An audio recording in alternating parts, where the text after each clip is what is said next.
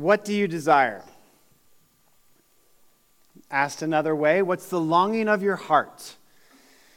What is it, or who even is it, that you want more than any other to be at the heart and the center of your life? These questions kicked off our summer preaching series on renewal as we considered last week what it is that we desire for our lives. And I made the suggestion for us to consider that desires are not bad. In fact, we are desiring creatures desiring creatures first and foremost. Yes, we are thinkers, but we think either to validate our desires or to overcome their urgings. And I gave you the example of my great vulnerability and temptation with Bavarian cream donuts at the donut shop on 56th and Keystone, where I want to eat lots of them. That is my desire, but I know better in my head that I should not do that. Thinking is what we do so that we don't just act on desirous instincts, just like other animals do. If anything, we desire too little. C.S. Lewis would challenge us in his writings that we don't desire strong enough. In fact, that's why we settle for less than God. So, desire, I think, is good. Desire is just a reality. Desire is at the heart of who we are. But our desires need to be guided nurtured, and cultivated. And so I invited us to nurture our practices of the kingdom that we do together in community by renewing our desire for God and His mission. Practices that especially help us to desire what truly satisfies, namely God and Jesus Christ. As followers of Jesus, it makes sense, right, that we would desire God above everything else in this world. And not just God and God's self, but what God's dreams are, what God's vision is, what God's heart is for the world, what God's mission is. The reality, though, is that this is not always as easy as other desires are. All the pretty things that want to steal our hearts away wealth and financial means, security, social status and prestige, pleasure, power, control.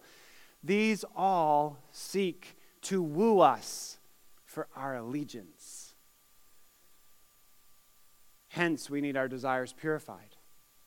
Because our desires for other than God will quickly become idols.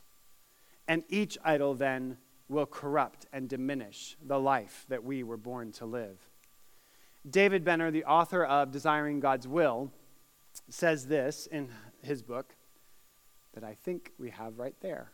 Every idolatrous desire that is, everything that we love and desire more than God, tends ultimately to diminish our humanity and damage our soul. In contrast, a desire for God leads to fulfillment of that longing and enhancement of our being. Hunger for God will not go unanswered because it is a gift from God. Hunger for God will not go unanswered desire for God will not go unanswered. There are times where I imagine that you, like me, sometimes think, Is that really true? God, I'm desiring you and I'm struggling to connect with you. Or someone we love, we hear them say, Well, I've tried to connect with God and God doesn't seem to be speaking. God doesn't ever talk back to me. And that challenges, what David Benner says, challenges my reality and my reality with other people at times. And yet I believe it is true. I believe that if and as we are desirous of God, that desire, that hunger for God will not go unanswered because it is innate within us as a gift from God to desire God. We are made to, quote unquote, run on God.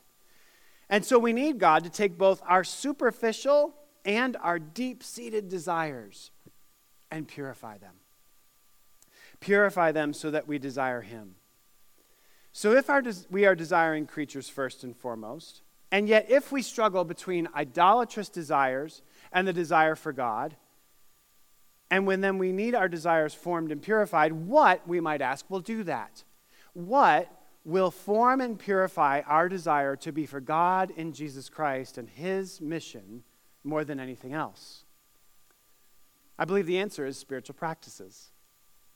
The answer is what Ruth Haley Barton calls sacred rhythms. They form and purify our desire for God.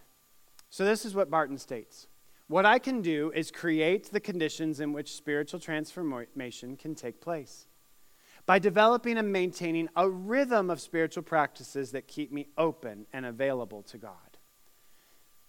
Hence, what we are looking at in this month of June and on into July, particularly, as we consider spiritual practices, spiritual rhythms, sacred rhythms that form our desire for our deepest longings for God. And in particular, today, we begin with the spiritual practice of prayer. Prayer forms and purifies our desire for God above all other idolatrous pursuits. David Benner, again, one final time, says this. Says this. We cannot, uh, is that me? Am I messing this up? I might be messing this up. Practicing and solitude and stillness. Um, I got to go backwards. Hmm. Yep. One more back if it happens to work. But I can let go of this clicker and not touch it. That'd be totally fine with me. It starts with we cannot purify our own desires. Oh, no problem. You get to listen. I'll read it slow. Where my kids go to school, they get no screens, they have to memorize recitations. So I, this is a test in memory for all of us, right? And can we listen? Anyway, Benner says this We cannot purify our own desires. Prayer sorts out our desires. Prayer is the place of divine transformation because it's in prayer that our hearts are slowly transformed into the heart of God. We cannot purify our own desires. Prayer sorts out our desires. Prayer is the place where we discover that our deepest desire is nothing other than God alone. Prayer is the place where our deepest desire is nothing other than God alone. This is the purification of desire. God's desires become our desires because prayer sorts out our desires. Prayer a simple spiritual practice, right? Just pray, talk to God, and yet challenging at times. Even in the challenge, we remember that it's the practice that you might say is the essence for desiring God. Now, let me pause here and state the definition that we're going to work with as we talk about prayer. Prayer is all the ways in which we communicate and commune with God in order to deepen our intimacy with God. Prayer is all the ways that we communicate and commune, spend time with God, in order to deepen our intimacy with God. Prayer is communion with God and is an ongoing practice for us. So our pr- desires are purified through prayer. There's two questions I want to respond to in relation to this idea for the rest of our time this morning in this message. First is to say and to communicate and to have you consider how this is true that prayer purifies our desire for God. How do we know that it's true that prayer will purify our desire and form our desire for God and His mission?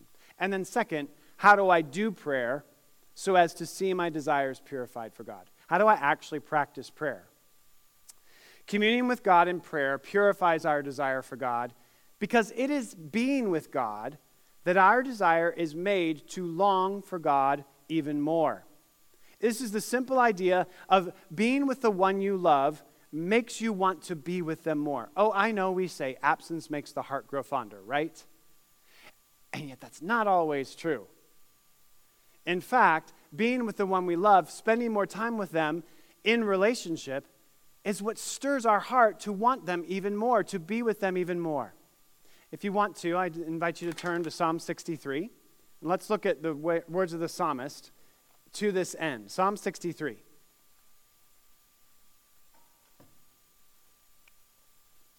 Let's just start at verse 1.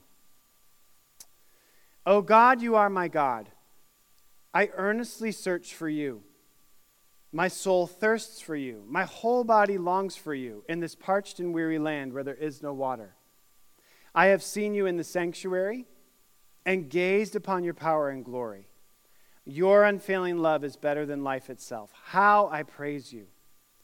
I will praise you as long as I live, lifting up my hands to you in prayer. You satisfy me more than the richest feast. I will praise you with songs of joy. Oh God, my God, earnestly I seek you. I thirst for you. My whole body longs for you. This is not the only time that a psalmist speaks of this great desire for God and how it feeds their heart to commune with God.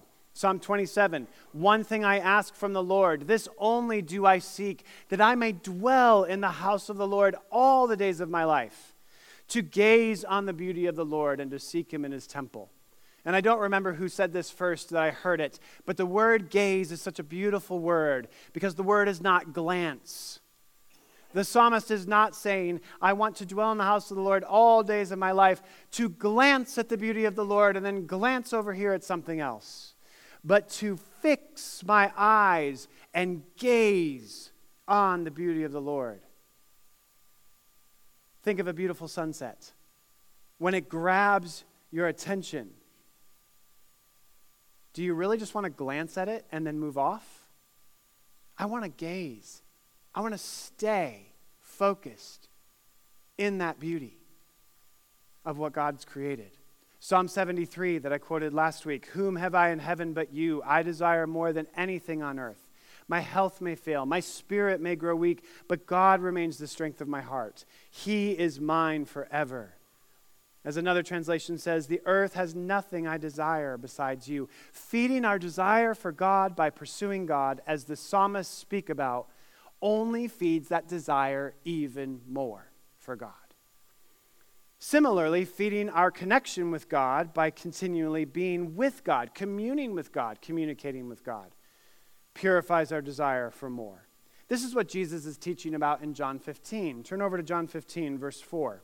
Very famous passage talking about the vine and the branches. But it's speaking of this invitation to continually commune with God. And that something is going to happen in us if we commune with God, if we abide. John 15, 4 and 5.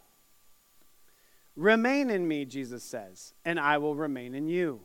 In other words, if you stay with me, if you abide with me, then I will abide with you. I will remain with you. I will stay with you. I won't leave the room. For a branch cannot produce fruit if it is severed from the vine, and you cannot bear fruit unless you remain in me. Yes, I am the vine, you are the branches. Those who remain in me and I in them will produce much fruit. But apart from me, you can do nothing. This idea of remain, or as another translation uses the word abide, is to stay continually in the realm of. To stay continually in the realm of, in the sphere of. In other words, I'm here, and you're here, and we are here together, God and I will remain with you, and you will remain with me. Now, we all know, hopefully, that God has promised us words like, Never will I leave you, never will I forsake you, right? Like that we have this passage in Joshua where this is a promise of God to Joshua, but then it's repeated again in Hebrews to the people of God. And this is true. God is always present to us, there's nothing that God misses. However, our attentiveness to God our awareness of God and the Spirit of God is something to tap into. There are radio frequencies all around us right now, correct? There are Wi Fi signals all around us right now. My wife would say too many, they're doing damage to us. There are things that we can tune into, become aware, if we have the right device. Fortunately, with God, we don't have to have the right device. We need only to acknowledge God's presence, and we can be attuned to God. I read recently this quote saying, The only time you're separated from God is when you think you're separated from God. If you think you're separated from God, you're separated from God. Oh, not really, God's still with you. But you think you're separated from God. So we're invited to tune in, to commune, to abide, to remain. Eugene Peterson says it this way in the message, John 15 Live in me, make your home in me, just as I do in you. In the same way that a branch can't bear grapes by itself, but only by being joined to the vine. You can't bear fruit unless you're joined with me. I am the vine, you are the branches. When you're joined with me and I with you, the relationship intimate and organic. Those are beautiful words to reflect on our relationship with God. The harvest is sure to be abundant. But separated, you can't produce anything. Practicing the presence of God, communing with God, being attuned to God regardless the circumstances. This is also what Jesus exemplified in his own life. I'm going to go through these rather quickly, but just hear these different moments from the Gospels about Jesus. Mark chapter 1, before daybreak, Jesus got up, went out to an isolated place to pray. Luke chapter 6, one day soon afterwards, Jesus went up on a mountain to pray, and he prayed to God all night. Matthew chapter 14, immediately after this, Jesus insisted disciples get in the boat and cross to the other side. He sent the people home, and then he went up into the hills by himself to pray. Luke chapter 9, one day Jesus left the crowds. Let's pause on this for just a moment. And remember, all of these people are coming to Jesus for what? Healing, having demons dr- driven out from them, finding wholeness. And this is Jesus' mission, right? To do ministry, to find the lost and help them realize you're not lost, you're with me. And what does Jesus do? Walks away from the crowds to pray. Finally, Luke chapter 5, as a summary statement. But Jesus often withdrew to the wilderness for what? To pray. To pray. If you've ever felt like praying doesn't make a difference for you and you question whether you want to do it or you struggle with prayer, you have your doubts about prayer, when I wonder, okay, God, am I really talking to somebody right now? Because this feels just kind of like I'm on my own in this moment. I always come back to this basic idea. If it was good enough for Jesus to pray, it's good enough for me to pray. If I'm a disciple of Jesus, apprenticing my life after Jesus to look and love like Jesus loved and the way Jesus looked and lived, then I should pray. Jesus withdrew often to commune, to communicate with God, to be with God. So, how is this true that communing prayer purifies our desire for God? Because it only increases that desire. We are continually with Him. It causes us to long for God more than idolatrous desires. And again, it's the simple idea of being with the one you love makes you want to be with them even more.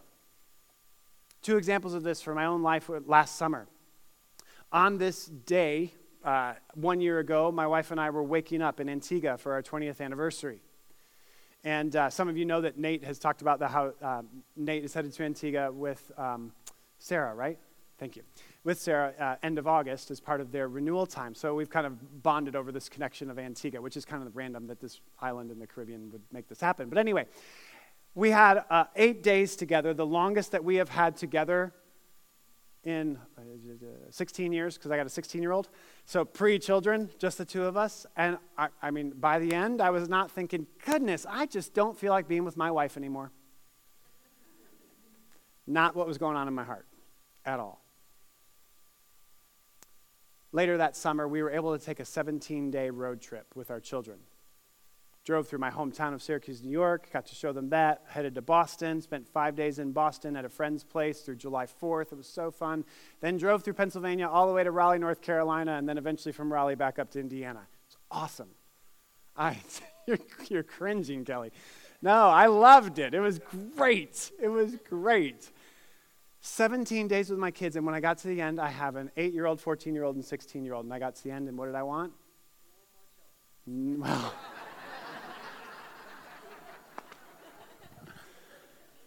Yes, I will admit that. I do not want more children, but I wanted more time with my kids. I wanted more time, the five of us. Because when we look at our life, like, there's so many things that are happening, so many different relationships. We don't always get a lot of time, just the five of us. And I'm keenly aware with a 16 year old, this is going to go away really soon. And it was for us, and I'll tell a little more of my story from last year here in a few moments. But you may understand when you hear that story later on why a week with my wife in that way, with what last year held for me, and 17 days with my kids were such precious times. And yes, even with the challenges, even with the, the 17 day road trip that makes you tired from driving and you can be cranky with each other in the van, and for whatever reason, the eight year old daughter doesn't necessarily get along with the 14 year old son in that moment. Amazing, right? Or something like that. Like, the reality is, one, they just did so well together, and we did so well together. But two, it stirs the heart to say, But God, this is what you gave us. It's the five of us. We're this, this family, and we do love each other. And, and I, enjoy so much spending time with them, I would spend more time with them. This is the heart that we have with God. The more we are with God, the more it forms and purifies our heart to want to be with God, to desire God, to pursue God. So prayer purifies and forms our desire, and all of that desires that God desires. It impacts every practice and every way that we walk with God, walk with God as disciples. But how do I practically do this? What does it look like to do prayer, to commune with God in prayer, to communicate with God in prayer? You know, if you have walked with Jesus for any length of time, there's lots of ideas about prayer and how to pray. Whether it's things like acts, adoration, confession, thanksgiving, supplication, or you're aware of ideas like um, centering prayer, which I'll talk about more in a few moments, or you think about intercessory prayer, or you think about silence and solitude as you're reading Ruth Haley Barton. There's so many ways to talk about prayer. I want to give emphasis to three ideas for you, maybe new, maybe not, that uh, go to that idea of how do we then pray to see our hearts formed after God. The first I want to talk about is this idea simply of praying the Psalms. Eugene Peterson has a uh, simple book called The Psalms, which I, am understand from Nate that Eugene Peterson has shown up in this church in sermons previously, maybe just a handful of times, a little. Peterson has a wonderful book on the Psalms, and he says this about the Psalms Pray in the Psalms, Psalms are the school of prayer. Psalms are the place we learn how to pray. So, what I want to first encourage you to consider, uh, either to add to your prayer life or to begin your prayer life and communing with God, is to consider praying the Psalms. Because when we pray the Psalms, we are given permission to understand all the different ways that we are invited to communicate with God. If you want to go to school for prayer, don't spend the money on a place to lo- go learn how to pray first.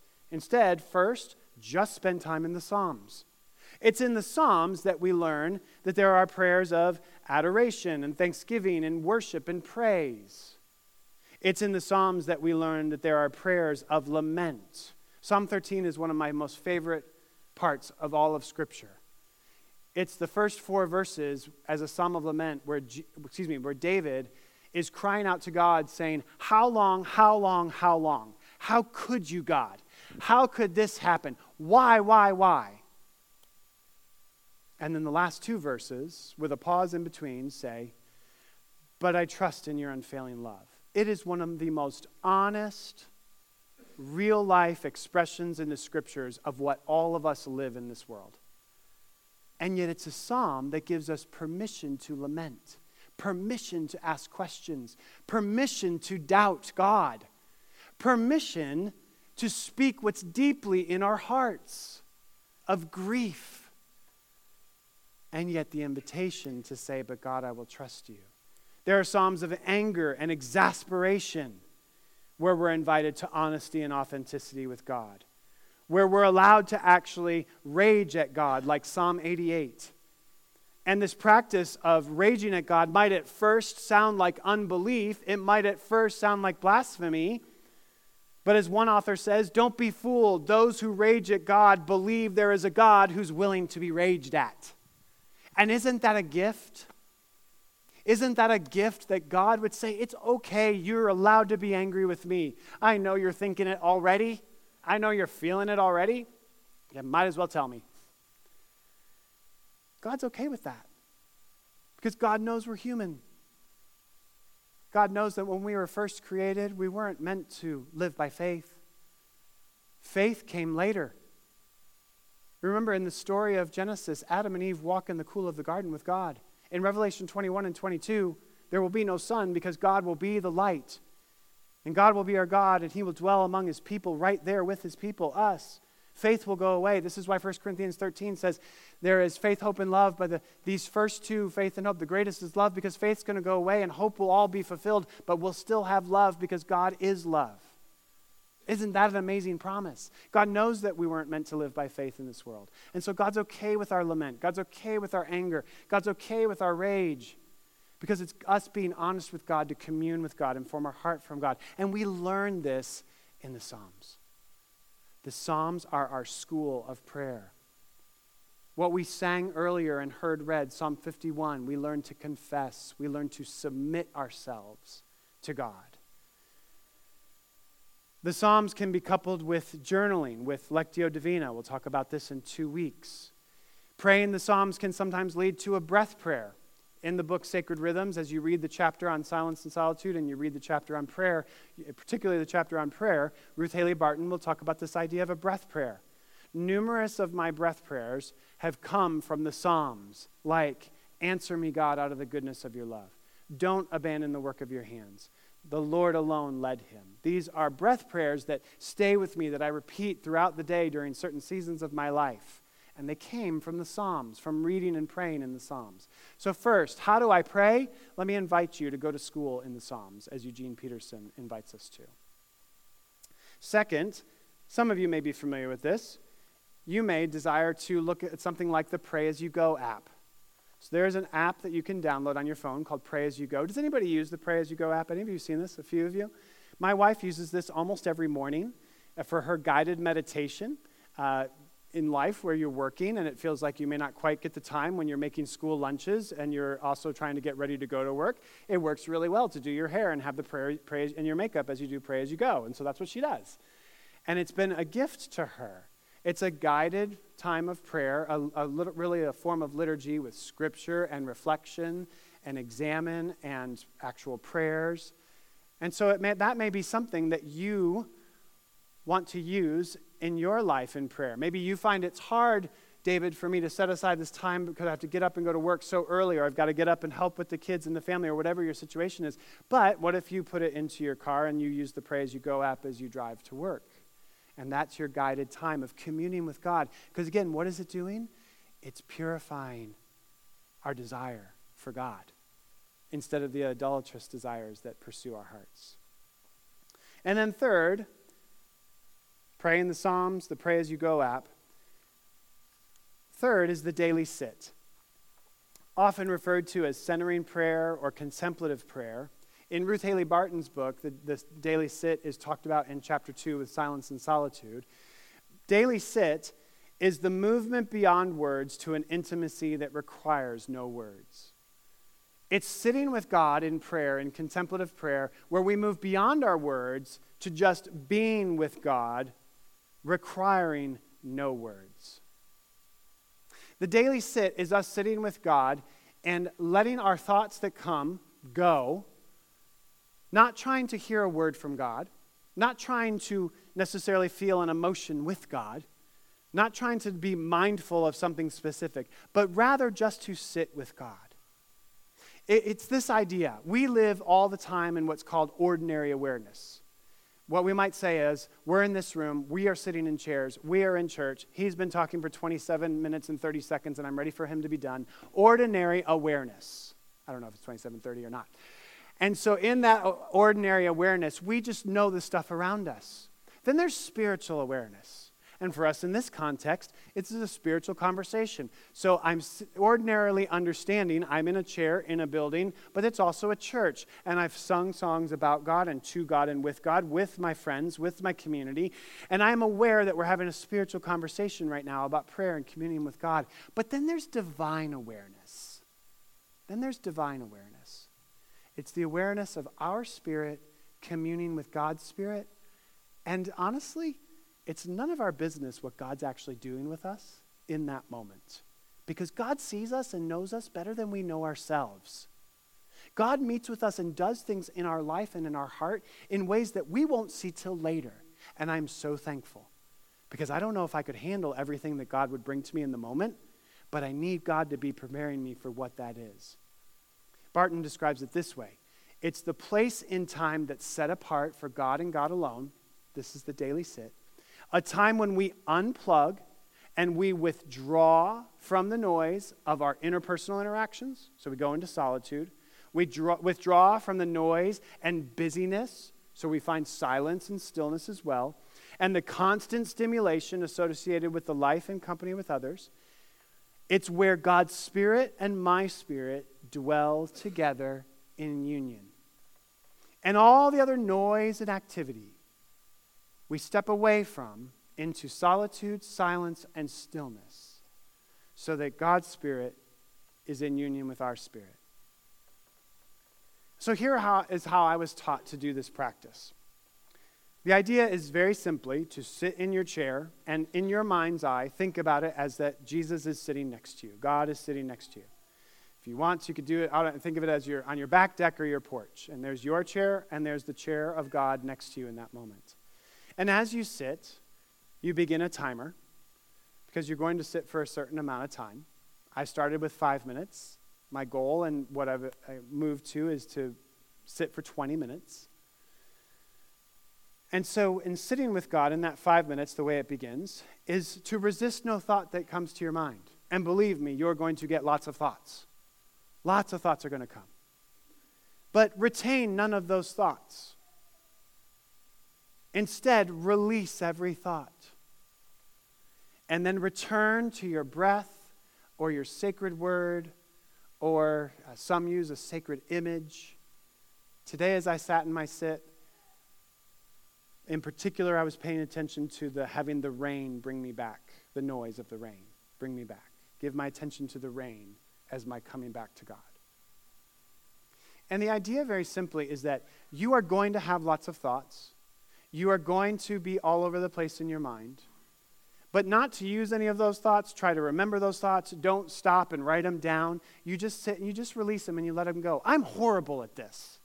Like when I'm doing my sit, if I'm evaluating it, like I'm terrible. I think about so many things. I come up with sermon analogies. I come up with thoughts of things I should do for marketing with what we do with the Enneagram. I think about what's going on in the nonprofit that I'm leading and what I need to achieve and, and help get done in that situation. I think about parenting way too often uh, in that moment of, of what I need to do better in that way.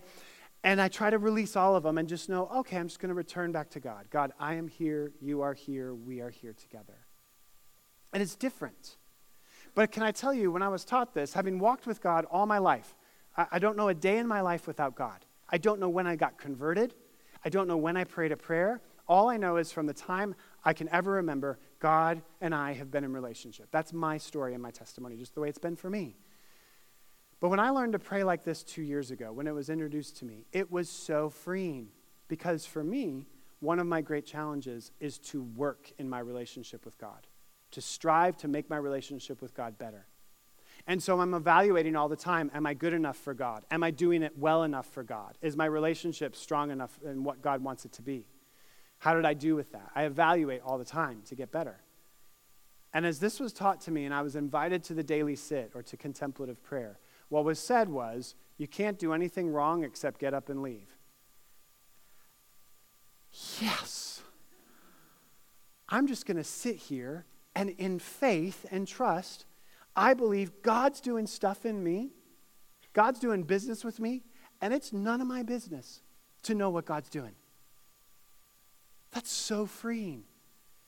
That's so filled with trust, but I don't have to try to achieve. And I'm so driven to achieve in who I am. And yes, it has to do with my Enneagram number. And so, this invitation to just sit with God, to commune with God, has become a core practice for me of what it means for me to commune with God. And I believe that it is purifying and forming my desires for God more than anything else. And I believe it because as I have done this, I have noticed that God has been doing things in my life. And I know, have noticed that in some of the most trying times of my life, or what has been one of the most trying times of my life of the past 18 months. That God has been prepare, had been preparing me for that, and God has been with me in it in unique ways. And I can't tell you all the, t- the tangible ways of what God has done in me. I just know God has done it. So I believe that it's true. That sitting with God in this contemplative sit, this centering prayer, which, by the way, has been around for probably at least 1,600 years in the church, if not 2,000 years if not going back to the Psalms, something that meditation meant in the Psalms is to, to meditate with God, was to just sit with God, God's Spirit with your spirit. Maybe not in this exact form, but in this idea of sitting with God. I learned this at the end of July 2018. July 2018, at a workshop, this was uh, shared with me, and it, the challenge was do this for 90 days, and we believe you'll be hooked on doing the daily sit from there forward. So I took that 90 day challenge.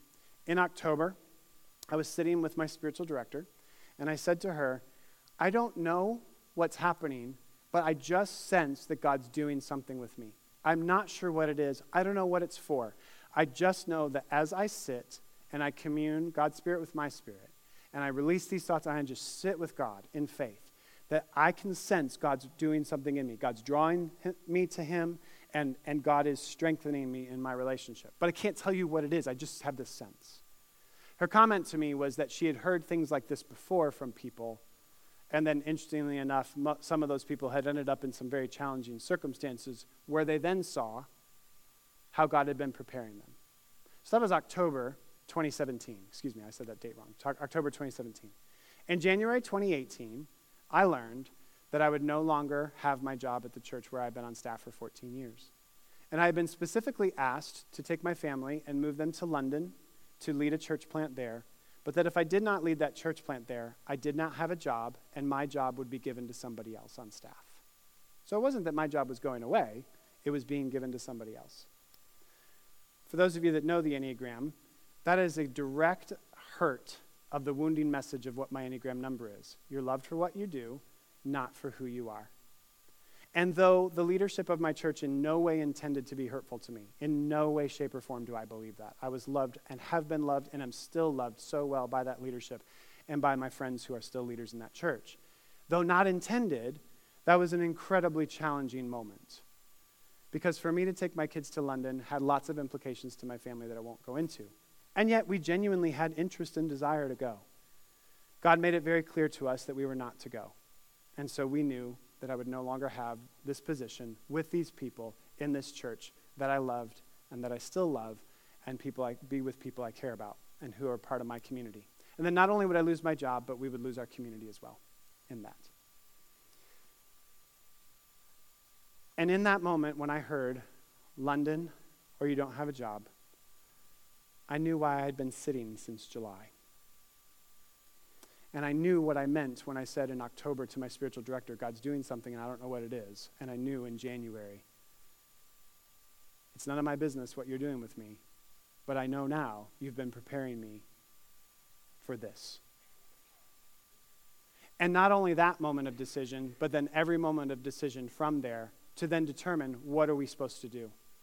What is, what is in front of us now for our job? Which led to starting a nonprofit and starting a business and living month to month wondering if we would have money and a salary. And throughout this time, God has held me in that space. And the days that I doubt and I question, the nights I lie in bed and I say, God, God, I hope you're real. Because I have those thoughts. God, I hope you're real. Because I'm struggling. I wake up in the morning and I go to my sit because in faith and trust, I believe that God is showing up and God is meeting me. And I said to my spiritual director months later, sometimes my sit is my biggest statement of my faith. That I sit here and believe that God is showing up for me. Because I do believe it. Because I have faith in it. Because I trust it. And because I know that this is also forming and shaping my desires to be for God above everything else. So I believe that centering prayer is deeply impactful because it's true, because of the impact it's had on my own life. If we want to continually be renewed as disciples, to desire God, we have to live attentively, attentively in, in the here and now.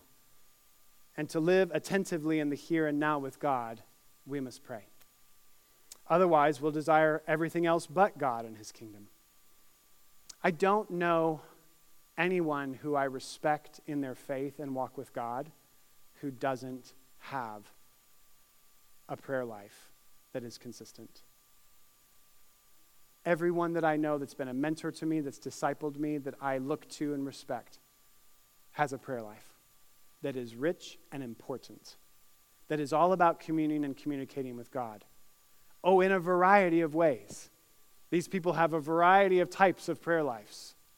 Some of them love to pray with other people. Some of them do lots of journaling. Some of them do lots of praying aloud. Some of them do very, very consistent forms of acts of adoration, confession, thanksgiving, supplication. Others walk in the practice of the presence of God, a la Brother Lawrence, if you know the book, Practice of the Presence of God, where you practice God's presence even when you're scrubbing the pans or you're scrubbing the floor in the monastery, as Brother Lawrence did. But they all have a continual conversation, communing and communicating with God. If you desire God in Jesus Christ and his mission to be lived out through your life, and if, and if prayer is not part of your life, then I would dare say you've got to figure it out, or you will eventually no longer desire God. Because prayer is the space where our hearts and our desires and our longings and our wants are shaped and formed for God. And this kind of prayer, wordless sometimes, like the daily sit, is a sacred privilege. We get to unite ourselves to God. Isn't that amazing? Let's, let's just pause for a moment. God of the universe created everything. Incomprehensible, right? So much we don't know and understand about God. Says, I'll unite myself to you as an individual. There are days I think that's so crazy that I wonder if God's real. Like how you're so personal to know all of us so individually? That's that's just nuts to me. That like that just can't be. And yet it would make sense that only God could be both transcendent and incomprehensible and yet immanent and personal and unite God's self to you and to me. So it is a sacred privilege that we get to sit with God. And we get to then see how prayer forms and purifies our desire for God. So, back to our starting point. What do you desire? What do you long for in your life?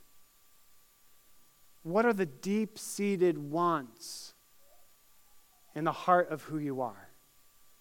If it is for God and Jesus Christ, then you and I must pray. Otherwise, we will desire everything but God and go after all of the pretty things that steal our hearts away.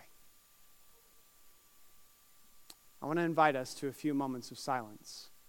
To invite you to take a posture in your chair that is comfortable for you, and I'm going to invite you to close your eyes. And I won't invite us to do this for 20 minutes. But I am going to invite us to just sit for a few moments with God. And if you decide you want to try the daily sit, this is simply the idea that tomorrow morning or later today, you find a chair, you sit yourself in a posture that's comfortable to you, you take your phone or some other kind of timer, not a stopwatch. Stopwatch means you're in control of the time. Timer means that the timer's in control of the time. And you just try it. Just sit for five minutes. And when the thoughts come, just let them go and come back to God. Pay attention to your breath. Hold a sacred word in your mind like Jesus or loved or a phrase like, Lord Jesus Christ, have mercy on me. Lord Jesus Christ, have mercy on me. Something like that. And let yourself return to God in that space. Don't evaluate it. There's nothing you can do wrong except get up and leave because you're just sitting with God. And God is doing business with you in ways that you don't need to know what God's doing about with yet. God will show you in God's time. So let me invite you now to sit in silence for a few moments, and then I'll close the time in prayer.